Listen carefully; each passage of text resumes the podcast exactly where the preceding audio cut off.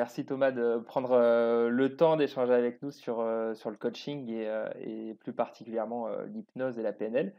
Et ce que je te propose, c'est simplement de, te présenter déjà, de nous expliquer ce que tu fais. Ok, bah, merci Gaël. Bah, moi, je suis enseignant en PNL et très bientôt en hypnose. Là, j'attends les retours de Christina Hall aux États-Unis qui valide le diplôme enseignant en hypnose. Bah, je fais ça depuis 2011. Euh, progressivement, euh, j'ai gravi les échelons euh, des formations PNL et hypnose.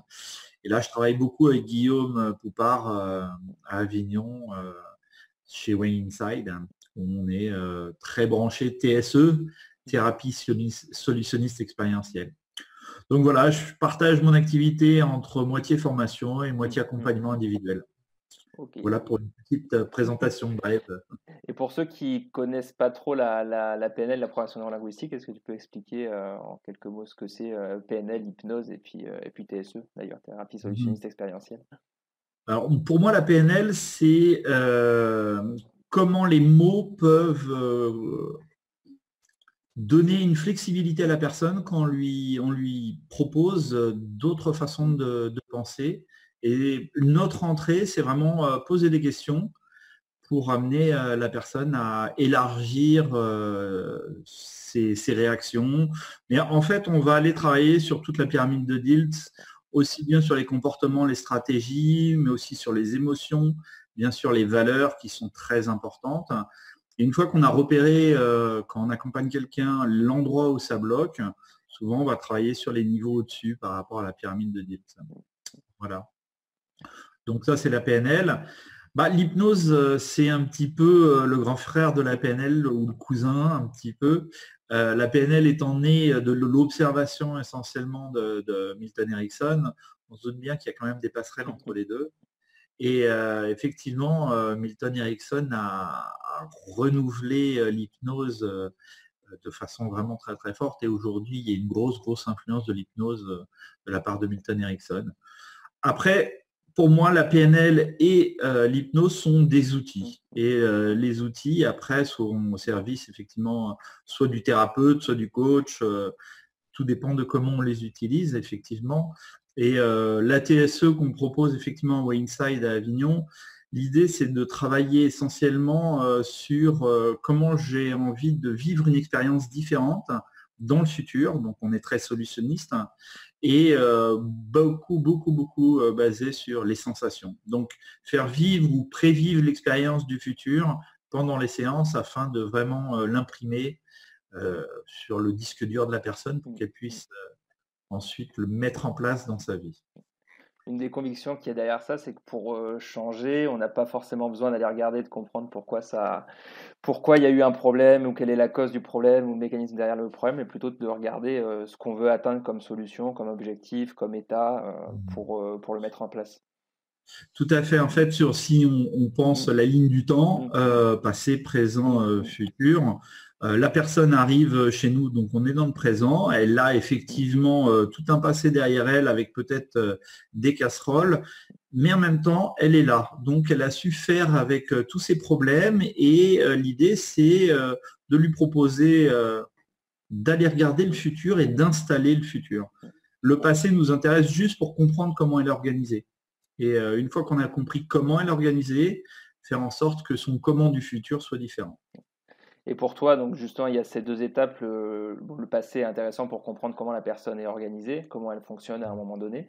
Derrière, mhm. pour euh, mettre en place les changements qu'on peut mettre en place, enfin, comprendre ce que la personne veut atteindre comme, euh, comme état et mettre en place les changements, euh, on va utiliser des outils comme la PNL, l'hypnose. Et pour toi, pourquoi ces outils comme la PNL, l'hypnose sont pertinents par rapport à d'autres outils euh, pour, euh, ou dans l'absolu pour, euh, pour réaliser ces changements? Bah, la PNL comme l'hypnose, l'idée pour moi de toute façon quand on accompagne quelqu'un, c'est de lui faire vivre les choses. Donc là, on est vraiment sur l'expérience. Et l'hypnose permet d'avoir accès à beaucoup plus de ressources quand on s'en sert. et du coup, la personne a un flot de ressources inconscientes et euh, grâce à l'hypnose, on va les faire réémerger, consciemment ou pas. Finalement, qu'elle ait conscience de ce qu'elle fait de sa stratégie, de son comportement, c'est pas forcément utile pour, pour moi. Ce qui est important, c'est qu'elle s'en serve, tout simplement. Donc, effectivement, l'hypnose, ça permet d'aller chercher ces ressources beaucoup plus facilement puisqu'on est, on est dans un état vraiment étendu de ressources accessibles facilement. Alors justement, ce que, là, ce qu'on te proposait, c'est avec, Cédric, en, ce moment, on travaille sur un, enfin, sur un, focus, un scope euh, spécifique qui est plutôt de l'ordre de préparation mentale, de mmh. préparation de euh, sportive, enfin dans le cadre sportif, mais dans mmh. lequel il y a, on peut en parler après, il y a, il y a des parallèles entre euh, que ce soit une échéance sportive, un, concours, une échéance professionnelle, ou en tout cas sur des, la préparation de, de d'échéance à enjeu, on va dire. Mmh.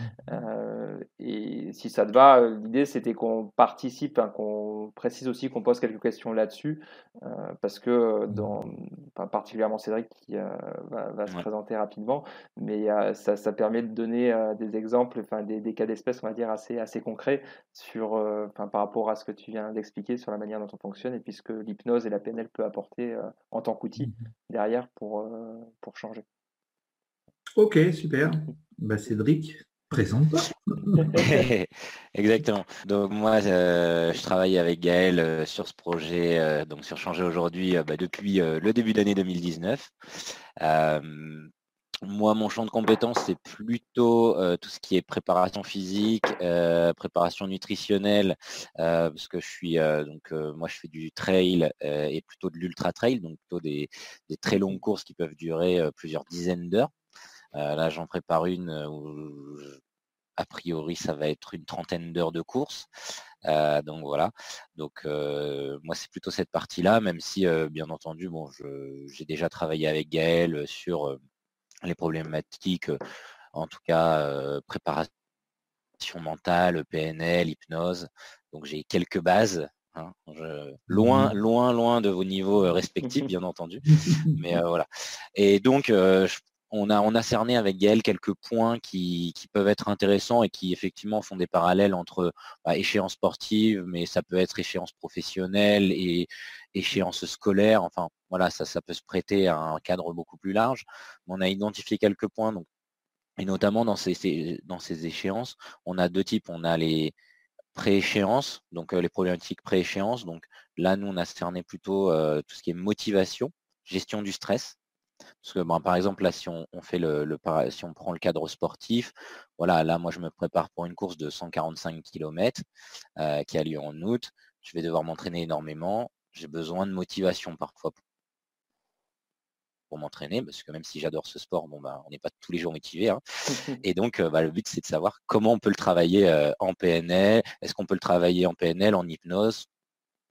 Comment faire? Et voilà, mmh quelques petits outils, etc Et puis après, on a la gestion du stress, parce que ça, ça fait vraiment partie. C'est un peu, c'est plutôt prééchéance, mais à très court terme, parce qu'au final, c'est vraiment les deux, trois semaines avant, où forcément, quand on a une échéance importante, ça commence à tourner dans la tête. Et donc, comment essayer de, de sauter ce stress pour vivre au mieux le, pour vivre au mieux l'échéance. Et ensuite, on a après, on a, on a des points qui sont plus dans la dans l'échéance en elle-même, Là, c'est plutôt le sport, mais c'est gestion de la douleur, parce que voilà, on, nous, mmh voilà, quand on court plusieurs dizaines d'heures, on est, on est forcément amené à rencontrer la douleur. parfois beaucoup, parfois un peu moins, mais la douleur quoi qu'il arrive. Donc voilà, un des points, c'est la gestion de la douleur. bon, après, si on a le temps, on pourra en descendre d'autres, hein, mais, mais déjà, si, on, si tu avais quelques recommandations à nous faire sur ces trois sujets, notamment motivation, gestion du stress et puis euh, gestion de la douleur, ce serait, ce serait bien. Oui, il y a plein, plein de choses dans ce que tu dis. Euh, un des points aussi où, euh, sur lequel vous n'avez pas pointé, en tout cas, c'est la notion de l'hygiène de vie au quotidien. Euh, que ça aussi, pour toi, ça compte en tant que... Bien sûr. Euh, effectivement, ce respect du sommeil, ce respect de, d'un repas, de repas équilibré, tout ça, ça participe aussi à euh, être déjà dans un, état euh, stable, on pourrait dire, d'équilibre prêt à l'action. donc l'hygiène de vie pour moi c'est super important avant même de commencer quoi que ce soit. J'ai déjà effectivement travaillé avec des sportifs et effectivement le minimum c'est que l'hygiène de vie soit le, plus équilibré possible. Donc bien dormir, bien manger, c'est les deux choses de base. Après, il y a le, le, décodage effectivement de tout ce qui pourrait être pour la personne des croyances qui pourraient être limitantes. On parle de croyances en PNL, mais euh, dans d'autres approches aussi, euh, en disant finalement nos croyances, c'est notre vérité à nous. C'est pas euh, une histoire de croyance religieuse du mmh. tout. C'est ce qui fait notre façon de voir la vie, tout simplement. Et on a des croyances limitantes comme des croyances aidantes. Euh, effectivement, le décodage PNL, le questionnaire PNL de départ, va permettre de faire émerger toutes ces croyances. Il y en a sur lesquelles on va pouvoir s'appuyer et d'autres qu'il va falloir euh, bah, commencer à malaxer, commencer à transformer, effectivement, pour pouvoir euh, faire en sorte que toutes ces croyances servent la motivation. Euh, un autre point euh, dont tu parlais là tout à l'heure, c'est la notion de, euh, de stress. Pour moi, il y a trois niveaux de stress. Il y a le bon stress, celui qui va t'apporter la motivation, qui va te pousser, qui va vraiment faire en sorte que du coup, bah, quand tu, te prépares, tu sois tout le temps à, fond et, et que tu aies envie vraiment d'atteindre l'objectif que tu t'es fixé. Donc ça, c'est un bon stress, on a tous envie de l'avoir, c'est celui qui nous pousse à aller vers nos projets. Et puis après, il y a un deuxième niveau de stress, c'est le stress un petit peu que souvent on entend parler par les comédiens, c'est euh, le stress du trac. Celui qui, euh, avant l'action, va nous euh, mettre les mains moites, le cœur qui va accélérer. Et là, ça commence à être un stress un petit peu dérangeant, mais en même temps, une fois que l'action est partie, c'est parti, donc il est plus limitant. Et puis il y a le troisième stress, c'est le stress euh, le plus important, c'est celui qui, frise, qui, gèle, qui empêche les comportements de la personne. Et là, il y a une mobilité. Et ça, c'est le stress effectivement qu'on veut combattre. Donc pour moi, ce n'est pas dégommer le stress ou l'enlever, c'est plutôt descendre le niveau de stress de façon à ce que le stress soit super efficace pour la personne.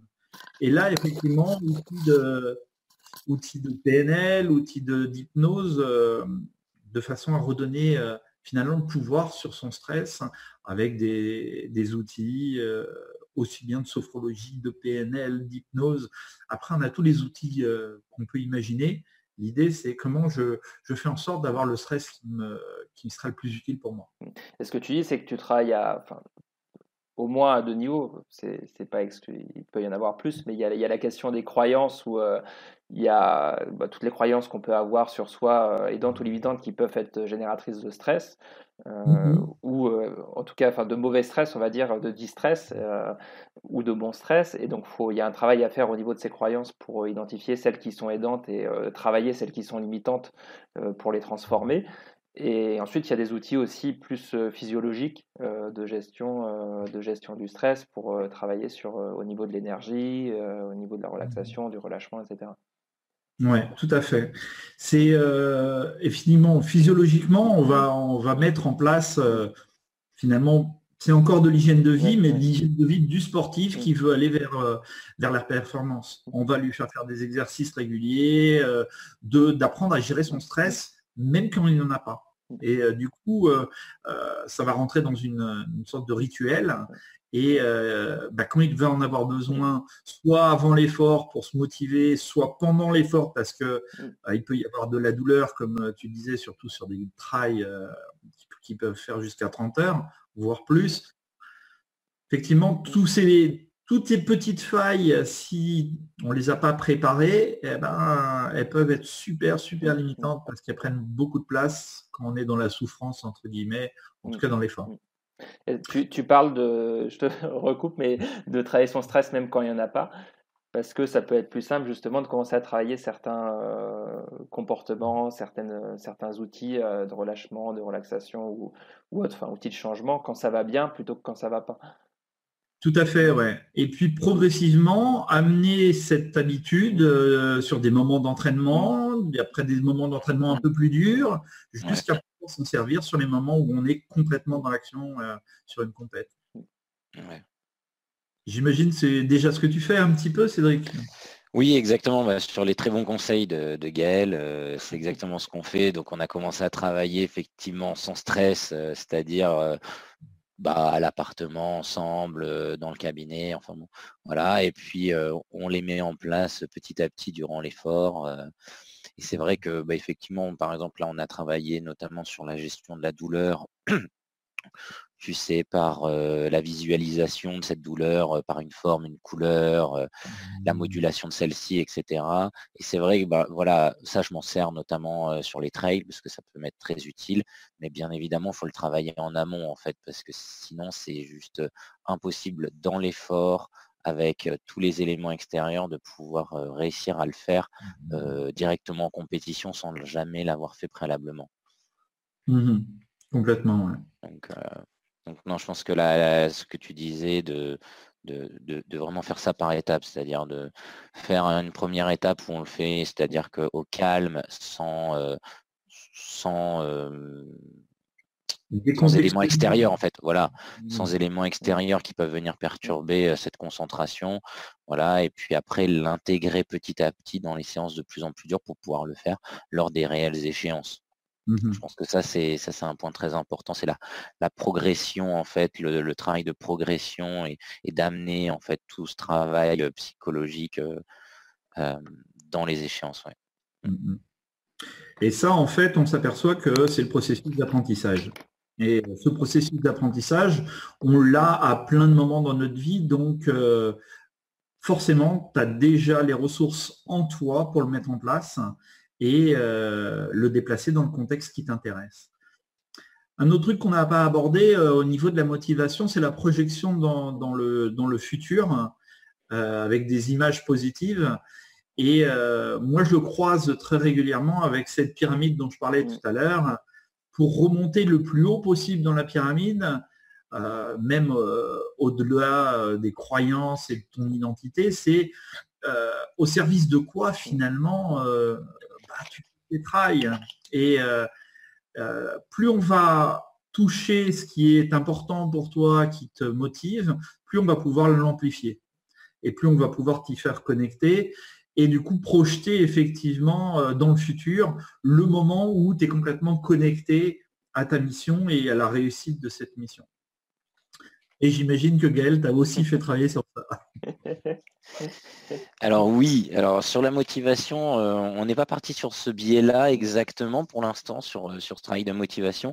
pour l'instant, on utilise déjà ce que moi j'utilisais préalablement, c'était euh, en fait c'était la visualisation d'un moment. donc là, je, te reprends l'exemple concret, c'est moi quand j'ai un besoin de me motiver, je me visualise à une, période où c'est très compliqué. Alors il pleut, il y a du vent, il fait moche, il y a de la, il y a de l'orage, mais pourtant je suis bien. Tu vois, c'est cette visualisation dans le corps, je suis léger, je suis bien, ma respiration est bien, j'ai l'impression que j'ai comme un cocon autour de moi qui me qui, qui m'empêche d'être atteint par tous ces éléments extérieurs. Et ça, ça me motive énormément parce que je me dis, quoi qu'il arrive, je vais être bien. Mmh Et donc, en fait, je, travaille sur cette, cette, visualisation qui me permet de me motiver. Mais effectivement, c'est intéressant aussi d'aller chercher, comme tu disais, dans la, pyramide de deals, euh, et puis euh, de, voir qu'est-ce qui me motive pour euh, effectivement l'amplifier et enfin si je si je comprends bien hein, et donc et mmh d'amplifier ça pour justement aller chercher la motivation nécessaire. Ouais, c'est ça. On part en fait euh, d'un comportement. Je m'entraîne, je veux faire une compétition.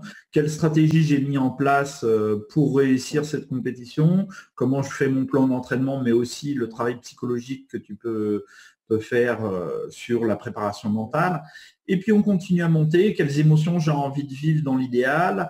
Quelles croyances vraiment fortes sur lesquelles je vais pouvoir m'appuyer vont me permettre d'être encore plus motivé? Qui je suis quand je fais ça et au service de quoi je fais ça.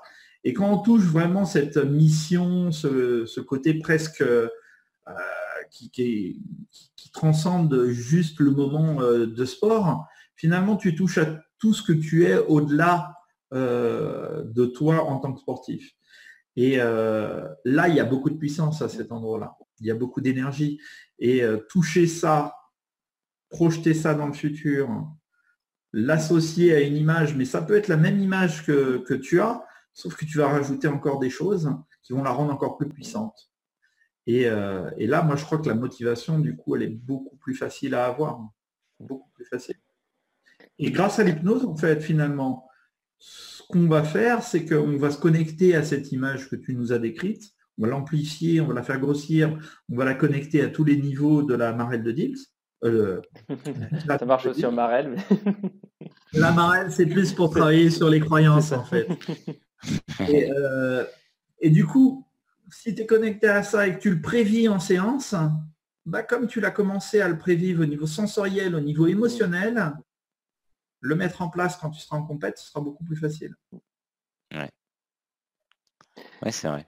Et, ce que tu dis, euh, Thomas, c'est que c'est aussi ça, c'est des apprentissages qu'on vient renforcer au fur et à mesure parce que tu as cette image forte euh, bah, qui, toi, déjà, euh, chez toi, Cédric, est assez forte parce que tu l'as déjà pas mal travaillé et tu vas venir empiler Hein, et ajouter des ressources, la reconnecter à des, éléments qui font sens et qui du coup sont associés à des sensations, à, des émotions. Et ça, à force d'y revenir, de l'ancrer, de le réancrer, de tirer associer, ça devient, tu l'automatises de plus en plus. Complètement. Tu te conditionnes, quoi. C'est le même principe qu'un conditionnement euh, euh, pavlovien, sauf que tu le fais au service, enfin de manière consciente et puis au service de, d'un objet, de ton objectif. Mmh. Ok.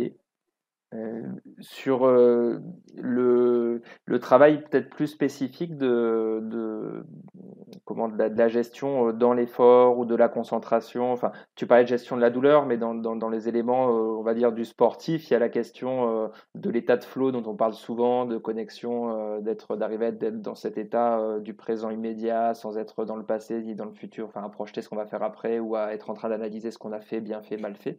Mmh par rapport à ça, toi Thomas, est-ce que tu as des euh, manières, des, pistes de réflexion ou des euh, retours d'expérience ou des outils euh, plus particuliers? Bah, alors moi j'ai accompagné une, ça m'est arrivé plusieurs fois d'avoir des, sportifs, notamment une escrimeuse, je pense à elle, qui était une jeune escrimeuse, mais du coup surclassée, qui se retrouve au championnat de France avec vraiment des, des filles ah balèzes. Et euh, bah, du coup, bah, moi, je suis la petite jeune, euh, croyance limitante. Euh, et l'idée, effectivement, c'est comme tu dis, c'est comment j'oublie tout ce que je me dis, tout ce que je me raconte qui peuvent me limiter à ce moment-là, pour vivre le moment présent et juste prendre plaisir. Prendre plaisir à ce que je suis en train de faire sur le moment. Sur une compète d'escrime, je pense que c'est plus facile que quand on court pendant 30 heures. Parce qu'à un moment, le moment présent, euh, à 30 heures, il y a une douleur. enfin, moi, j'ai jamais testé, je pense que ce n'est pas mon cas, mais, mais j'imagine qu'il y, a des moments où on est complètement euh, en train de souffrir à tous les niveaux et, forcément, ça a un impact sur, euh, sur l'esprit, sur le cerveau. Et là, la capacité à se retirer du moment présent pour se projeter, elle peut être aussi intéressante. Sortir du moment présent pour se projeter soit dans le futur, soit dans le passé, mais aller rechercher des moments ressources. Et ça, effectivement, se, balader sur la ligne du temps, euh, eh ben, c'est important. C'est pas seulement être dans le moment présent pour moi. Alors oui, quelqu'un qui va faire un sprint de 100 mètres, qui soit dans le moment présent, pour lui, c'est super important. Mais quand on fait 30 euh, heures d'effort, euh, ce moment présent, il est important parce que ça nous permet de rester dans le rythme, de ne pas lâcher à un moment euh, parce que notre esprit est parti ailleurs, en vacances, peut-être. Mais en tout cas, aller chercher de l'énergie ailleurs quand dans le présent, il n'y en a plus, je pense que c'est aussi important.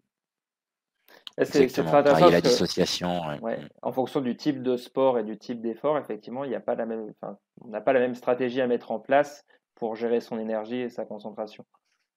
Oui, tout à fait. Tout à fait Et euh, après, je pense que de toute façon, la navigation sur la ligne du temps, elle se fait euh, avant, un peu pendant, mais ça va dépendre pour, euh, pour les sportifs, mais aussi après. Donc, c'est vraiment réussir à, se servir de tout ce qui peut être utile bah, bah pour, pour qu'on atteigne notre objectif, tout simplement. Ouais, tu peux avoir par exemple une, sur une course de 30 heures où effectivement tu as le temps de te balader sur, sur euh, ta ligne du temps, de te projeter ou de te rappeler, de te remémorer. Tu peux avoir des expériences ressources dans le futur qui vont être, enfin, le fait de se projeter sur la fin de la course, sur euh, euh, la réussite, sur la bière d'après-course. Sur la bière, voilà. Euh, parfois, certains se projettent, la boivent pendant la course, je crois, la bière d'après-course d'ailleurs. Ouais. Et, et, tu peux aussi avoir d'autres moments où tu vas chercher des expériences ressources assez fortes du passé dans lesquelles tu étais extrêmement bien, dans lesquelles tu étais complètement mmh. concentré, motivé, etc. Et puis de temps en temps, savoir se recentrer sur les sensations vraiment du présent parce que c'est un effort, un passage mmh. particulier à passer, le, le sprint final, un élément de checkpoint qu'il faut passer avant tel, tel horaire, telle barrière horaire, ou des, par exemple. Mm. ouais. Et euh, j'imagine que sur un, effort de, de, 30 heures, euh, il y a plein de moments où tu t'évades, euh, non? Oui, bien sûr. En fait, un des points essentiels, alors à l'époque, moi, avant de rencontrer Gaël, je le faisais sans vraiment m'en rendre compte, c'est la dissociation, c'est-à-dire qu'il y a des moments où je cours, euh, je ne me rends pas du tout compte du temps qui passe, c'est-à-dire que parfois je regarde ma montre et je me rends compte que je cours depuis 5 heures alors que j'ai l'impression que ça fait 2 heures. Alors ça peut paraître dingue quand on se le dit comme ça, hein, mais effectivement, ça arrive euh, très souvent et puis parfois on est absorbé euh, il y a quelques coureurs devant qui sont en train de discuter, et puis nous on est seuls, et du coup en fait on on écoute la conversation, donc on s'évade de cette façon-là sans se rendre compte vraiment qu'on avance, qu'on ne fait pas partie de cette discussion, mais on l'écoute et ça nous permet d'avancer sans trop réfléchir. Voilà, après, bah, il y a aussi les, solutions. Voilà, c'est vraiment la dissociation, c'est un point très important. Et en même temps, comme tu le disais, il y a aussi ce besoin parfois d'être vraiment connecté à l'instant présent sur quelque chose de, par exemple, sur un passage un peu technique, notamment en descente, par exemple, quand ça va être assez technique, où il va y avoir des racines, des, pierres, etc., pour pas tomber ou se tordre la cheville. On a vraiment besoin d'être très concentré, d'être présent et vraiment connecté à cet instant. Je pense que voilà, il y a ces, deux pendants, c'est-à-dire en fait pouvoir s'échapper et pouvoir être dans le moment présent, comme tu le disais très justement, je pense que c'est deux éléments qui sont extrêmement importants dans des efforts longs en tout cas. Parce mmh que comme tu disais, effectivement, un coureur de 100 mètres, il vaut mieux qu'il soit dans l'instant présent. Et puis c'est peut-être plus simple aussi, vu que le temps est quand même beaucoup plus court. Mais, euh, effectivement, Mais oui, la dissociation, c'est. J'ai envie de dire qu'on utilise d'ailleurs plus la dissociation et, et, justement euh, s'évader euh, dans des moments ressources que au final être dans l'instant présent où en fait c'est un peu moins nécessaire durant la course parce qu'il y a beaucoup de passages quand même qui peuvent être un peu, un peu longs, notamment dans les montées où on va, on va souvent marcher dans les grandes montées. bah voilà, le but c'est de mettre un pied devant l'autre, de monter. Si c'est pas très technique, c'est le moment ou jamais de s'évader.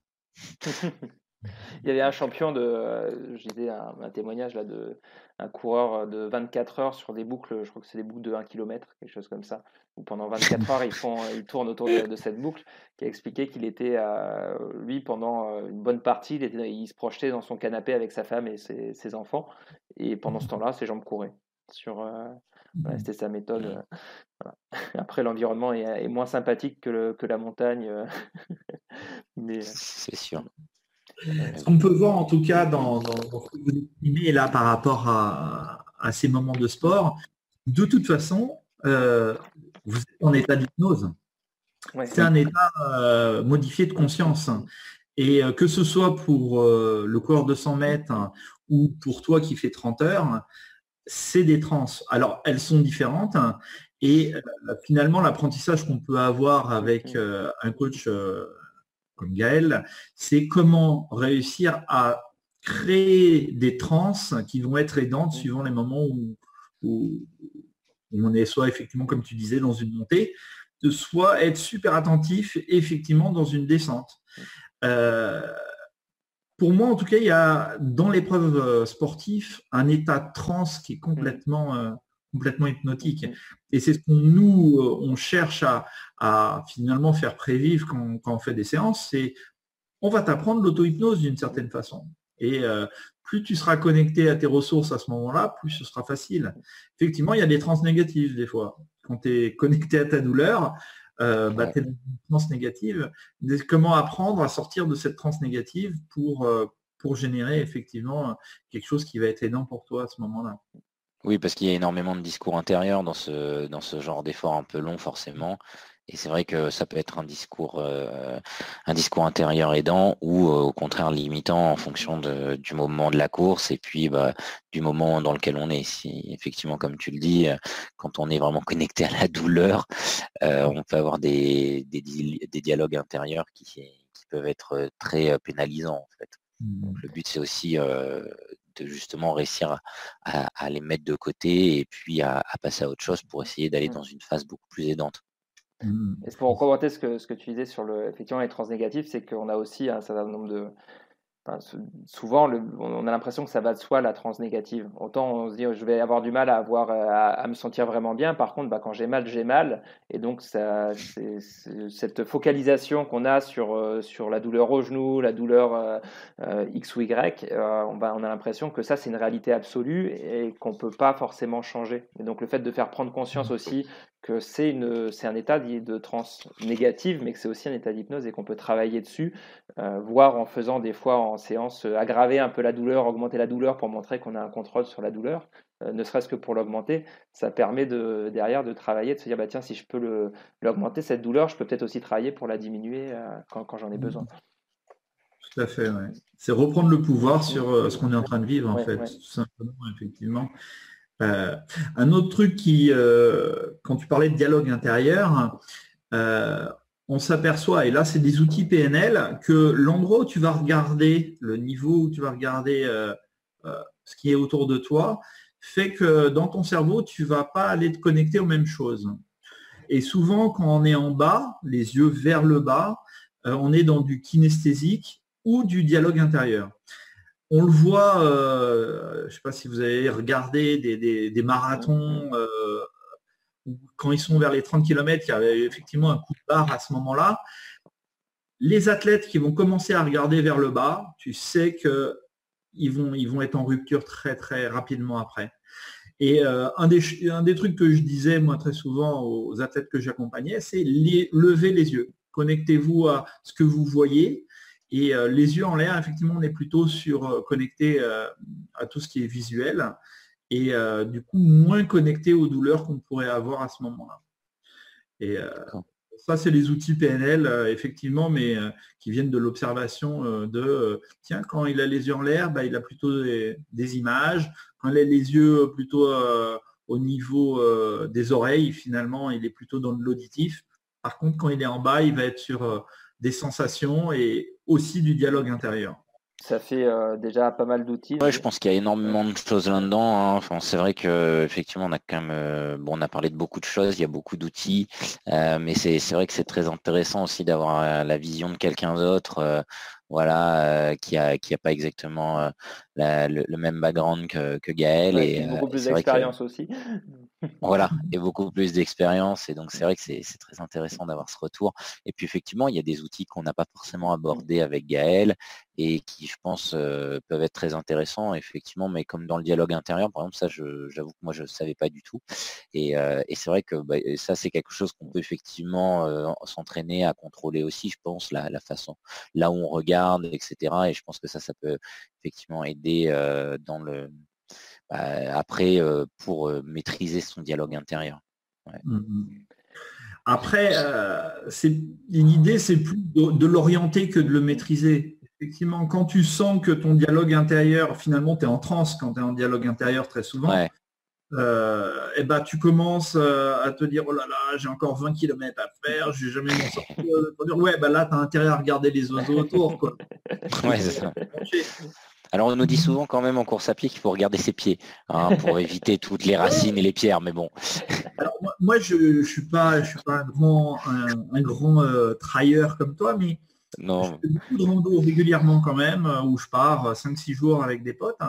Et le risque de se tordre la cheville, bah, forcément, il arrive au, souvent du troisième jour.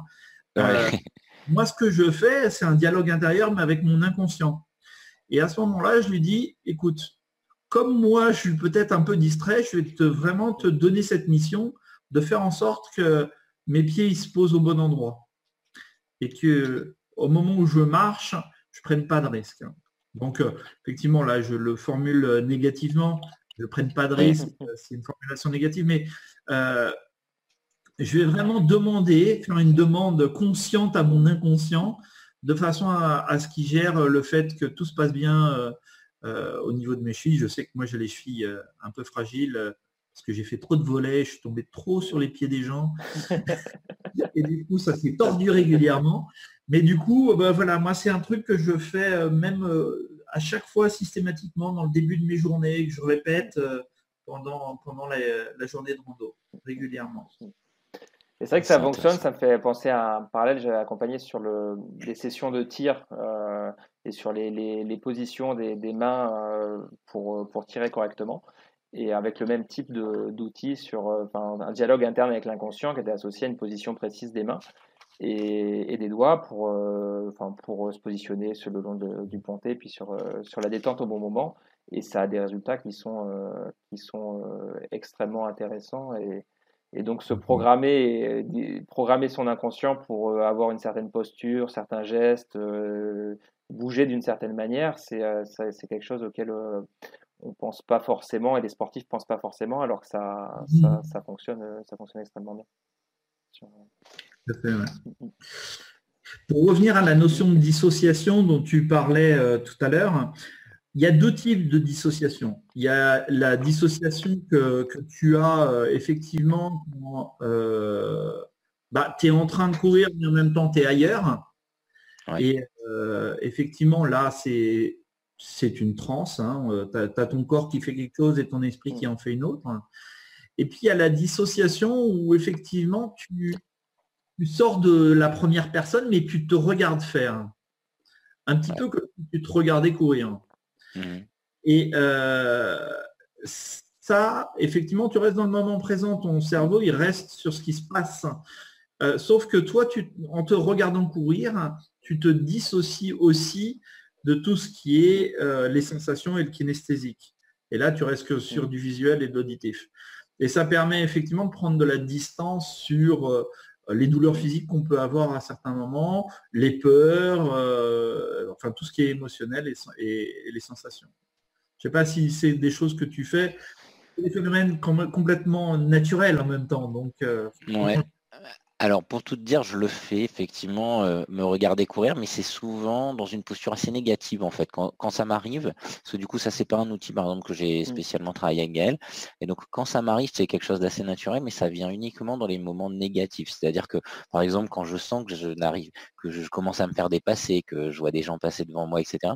Je vais sortir de, je, vais me voir vraiment de l'extérieur mais je vais me voir d'une façon où bah, le décor n'avance pas, c'est-à-dire que je ne cours pas vite, euh, je suis très lent, j'ai l'impression d'être complètement courbé. Euh, tu vois ce que je veux dire? Et donc en fait, cette, utilisation-là, elle est, elle est euh, justement paramétrée négativement chez moi. Donc je pense qu'il y a bah, un travail à faire, hein, mais il y, a, des choses à faire.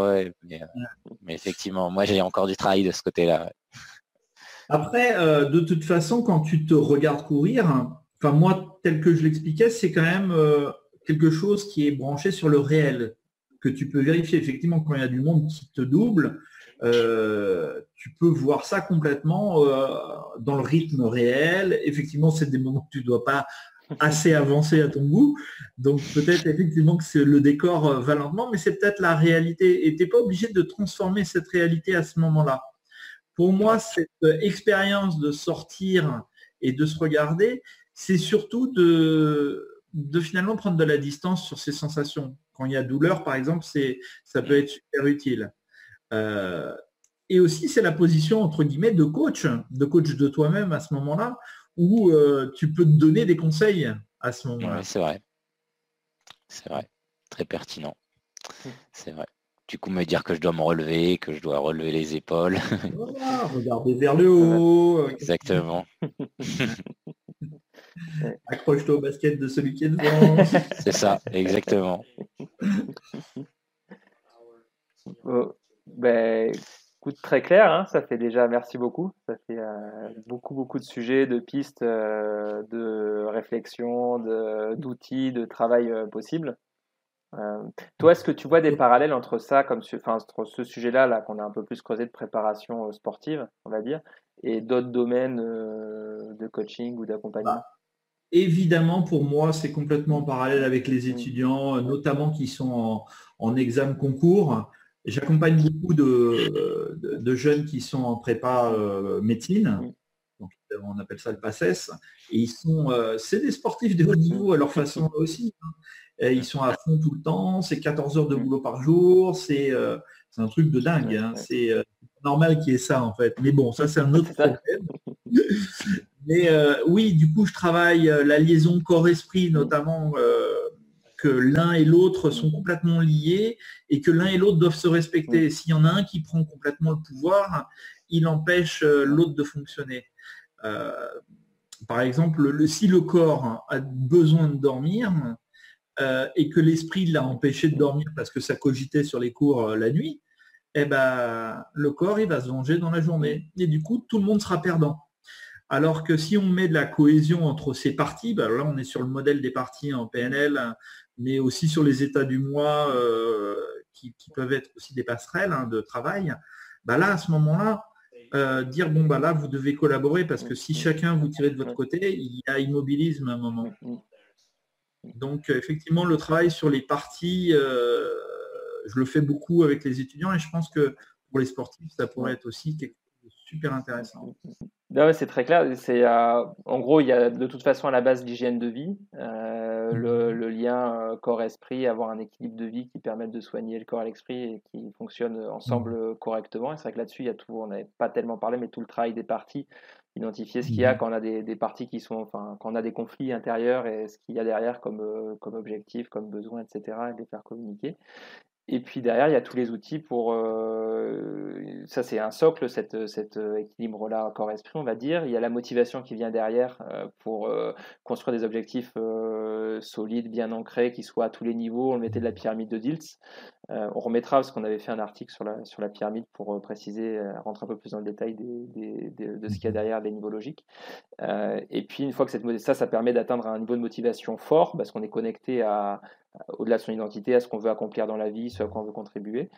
Et puis une fois qu'on a donc ces socles-là, on peut travailler sur tout un tas d'outils euh, pour euh, travailler la concentration, pour travailler euh, sur la ligne du temps, sur la mmh. gestion de l'effort, de la douleur, etc. Et ça, c'est valable à la fois dans le sport, mais dans les études, sur bah, tout ce qui est. là, on a des enjeux, donc préparation d'examen, des études assez, assez complexes, type mmh médecine prépa, et puis aussi, je suppose, pour tout ce qui est préparation, enfin, musicien ou des métiers où il y a des, où il y a des, des échéances importantes. Mmh. Tout à fait. Bah, en fait, dès qu'on met de l'enjeu dans sa vie sur quelque chose, on est sur, le, sur tous ces outils-là qui peuvent être. Mmh ok, bah, c'est très clair. Bah, merci beaucoup encore une fois. Euh, bah, écoute, merci à toi. Écoute, c'était une chouette expérience. Merci d'avoir regardé cette vidéo, cette interview et cet échange avec Thomas Rollin. Merci et un grand merci à Thomas encore une fois pour s'être prêté au jeu. On a pris beaucoup de plaisir à réaliser euh, cette interview avec Cédric. On espère que vous avez pris autant de plaisir à la regarder ou à l'écouter, vous aussi. Si vous êtes aux alentours de Marseille ou à Marseille et que vous souhaitez démarrer un accompagnement ou un coaching, je pense pouvoir dire pour Thomas qu'il vous accompagnera et vous accueillera avec grand plaisir. On vous remet donc ses coordonnées là tout de suite. Si vous êtes plutôt à Paris ou que vous, que vous voulez en savoir plus sur ce que nous faisons avec Cédric, voici quelques informations sur cette slide avec des coordonnées pour nous contacter, des informations sur les formations également qui sont disponibles en ligne pour euh, que vous puissiez suivre des cours en autonomie en ligne. Et puis bien sûr, si vous avez aimé cette vidéo, n'hésitez pas à nous laisser un petit pouce en l'air, à commenter, à nous dire en commentaire ce que vous en avez pensé, euh, vos remarques, vos réflexions, des sujets peut-être que vous voudriez que nous abordions. Et puis on vous dit avec Cédric à très bientôt pour de nouvelles vidéos et de nouveaux contenus. Merci, ciao